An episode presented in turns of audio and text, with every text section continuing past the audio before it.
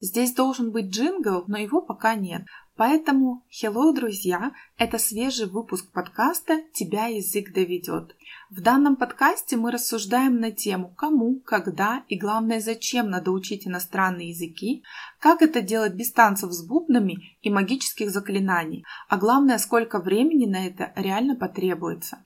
Также обсудим животрепещущие вопросы касаемо школьного английского, языковых экзаменов, учебников и многого другого. И вообще цель подкаста заключается в том, чтобы язык довел вас туда, куда вам нужно, а не до белого коленя в процессе обучения. Поэтому let's go! Hello, друзья! Меня по-прежнему зовут Бабушкина Елена, и сегодняшний выпуск подкаста топ-5 фраз, которые бесят репетитора английского языка. Поехали. Когда ко мне впервые обращаются родители, чаще всего они произносят что-то типа «У ребенка в школе английский, а мы учили немецкий, поэтому мы помочь не можем». У меня возникает вопрос, а если бы вы учили китайский, французский, испанский, итальянский, то вы бы смогли помочь вашему ребенку с английским. Ну странная, да, немного логика? Я вам более того скажу, что у меня есть дети, чьи родители в школе учили английский, но их знаний все равно недостаточно для того, чтобы помогать ребенку. А еще для некоторых, наверное, будет шок, что некоторые учителя английского языка нанимают для своих детей отдельных репетиторов по английскому языку. Представляете? Да, разрыв шаблона будет у некоторых. То репетиторы нанимают для определенных целей. Подготовка к экзамену, исправить отметки и так далее. И это не зависит от того, какой язык вы учили в школе. Вот и все. Второй пункт. После определенного количества занятий, не зависит, это ребенок занимается или взрослый, я начинаю слышать следующее. Да что в этом английском все так сложно? Эти артикли, зачем им 12 времен? Вот у нас в русском языке все просто. Просто? Серьезно? А почему тогда тарелка на столе стоит, птица сидит, а вилка лежит. Три предмета и разные, по сути, действия выполняют на одной и той же горизонтальной поверхности. Ну-ка,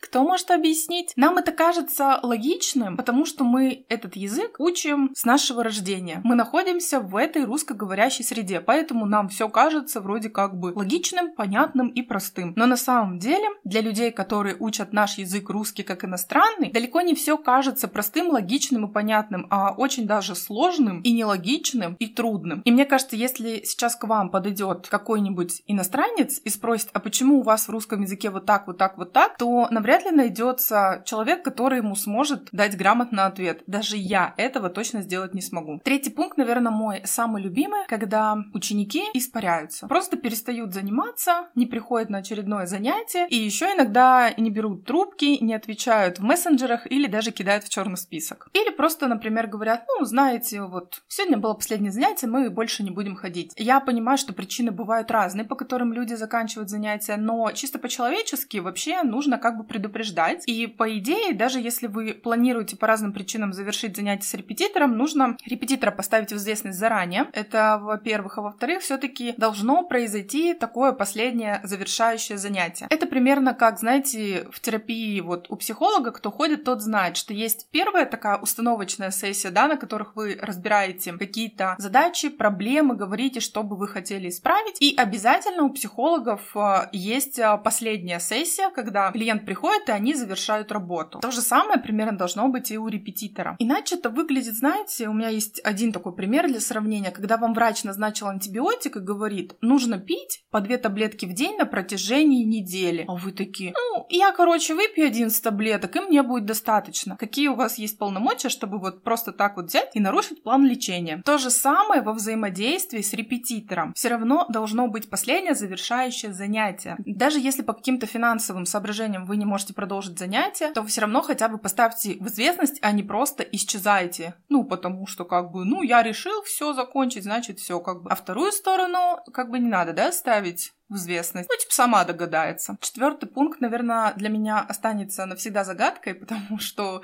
я никак не могу найти отгадку на эту задачку. Такое случается в конце февраля, где-нибудь в начале марта. Обращаются родители с просьбой о том, что все, они не понимают, ничем ребенку помочь не может, ребенок тоже не понимает, там во втором, в третьем классе все. Без репетитора им никуда. Мы, значит, обговариваем с ними условия, я рассказываю, как я работаю, говорю, хорошо, давайте проведем тогда-то, тогда-то первое занятие, подготовимся и посмотрим. Родители уходят думать и потом возвращаются. Не все, но есть определенный процент родителей, которые возвращаются и говорят, вы знаете, мы тут подумали, ну, что там осталось? Конец третьей четверти, четвертая, ну, как-нибудь домучается уж ребенок до конца года самостоятельно, без вашей помощи. Летом мы тоже заниматься не будем, у него вот там э, лагерь, потом к бабушке поедет. Ну, вот мы к вам 1 сентября и придем. Я такая думаю, то есть вы как бы полгода собираетесь потерять просто так? Ну, хорошо, даже если летом не собираетесь заниматься, но как минимум можно отзаниматься 3 месяца и уже точечно, адресно помочь ребенку хотя бы с текущими темами, с новыми, с которыми он будет сталкиваться. А некоторые родители почему-то не понимают, что они в этот момент бросают просто, ну, ребенка как в реку, да, без помощи, без спасательного круга, ну, как-нибудь выплывет, ну, как-нибудь выкарабкается. К сожалению, но такое я понять не могу. Вот до сих пор. Ну и вишенка на торте во всем этом, когда спрашивают, а почему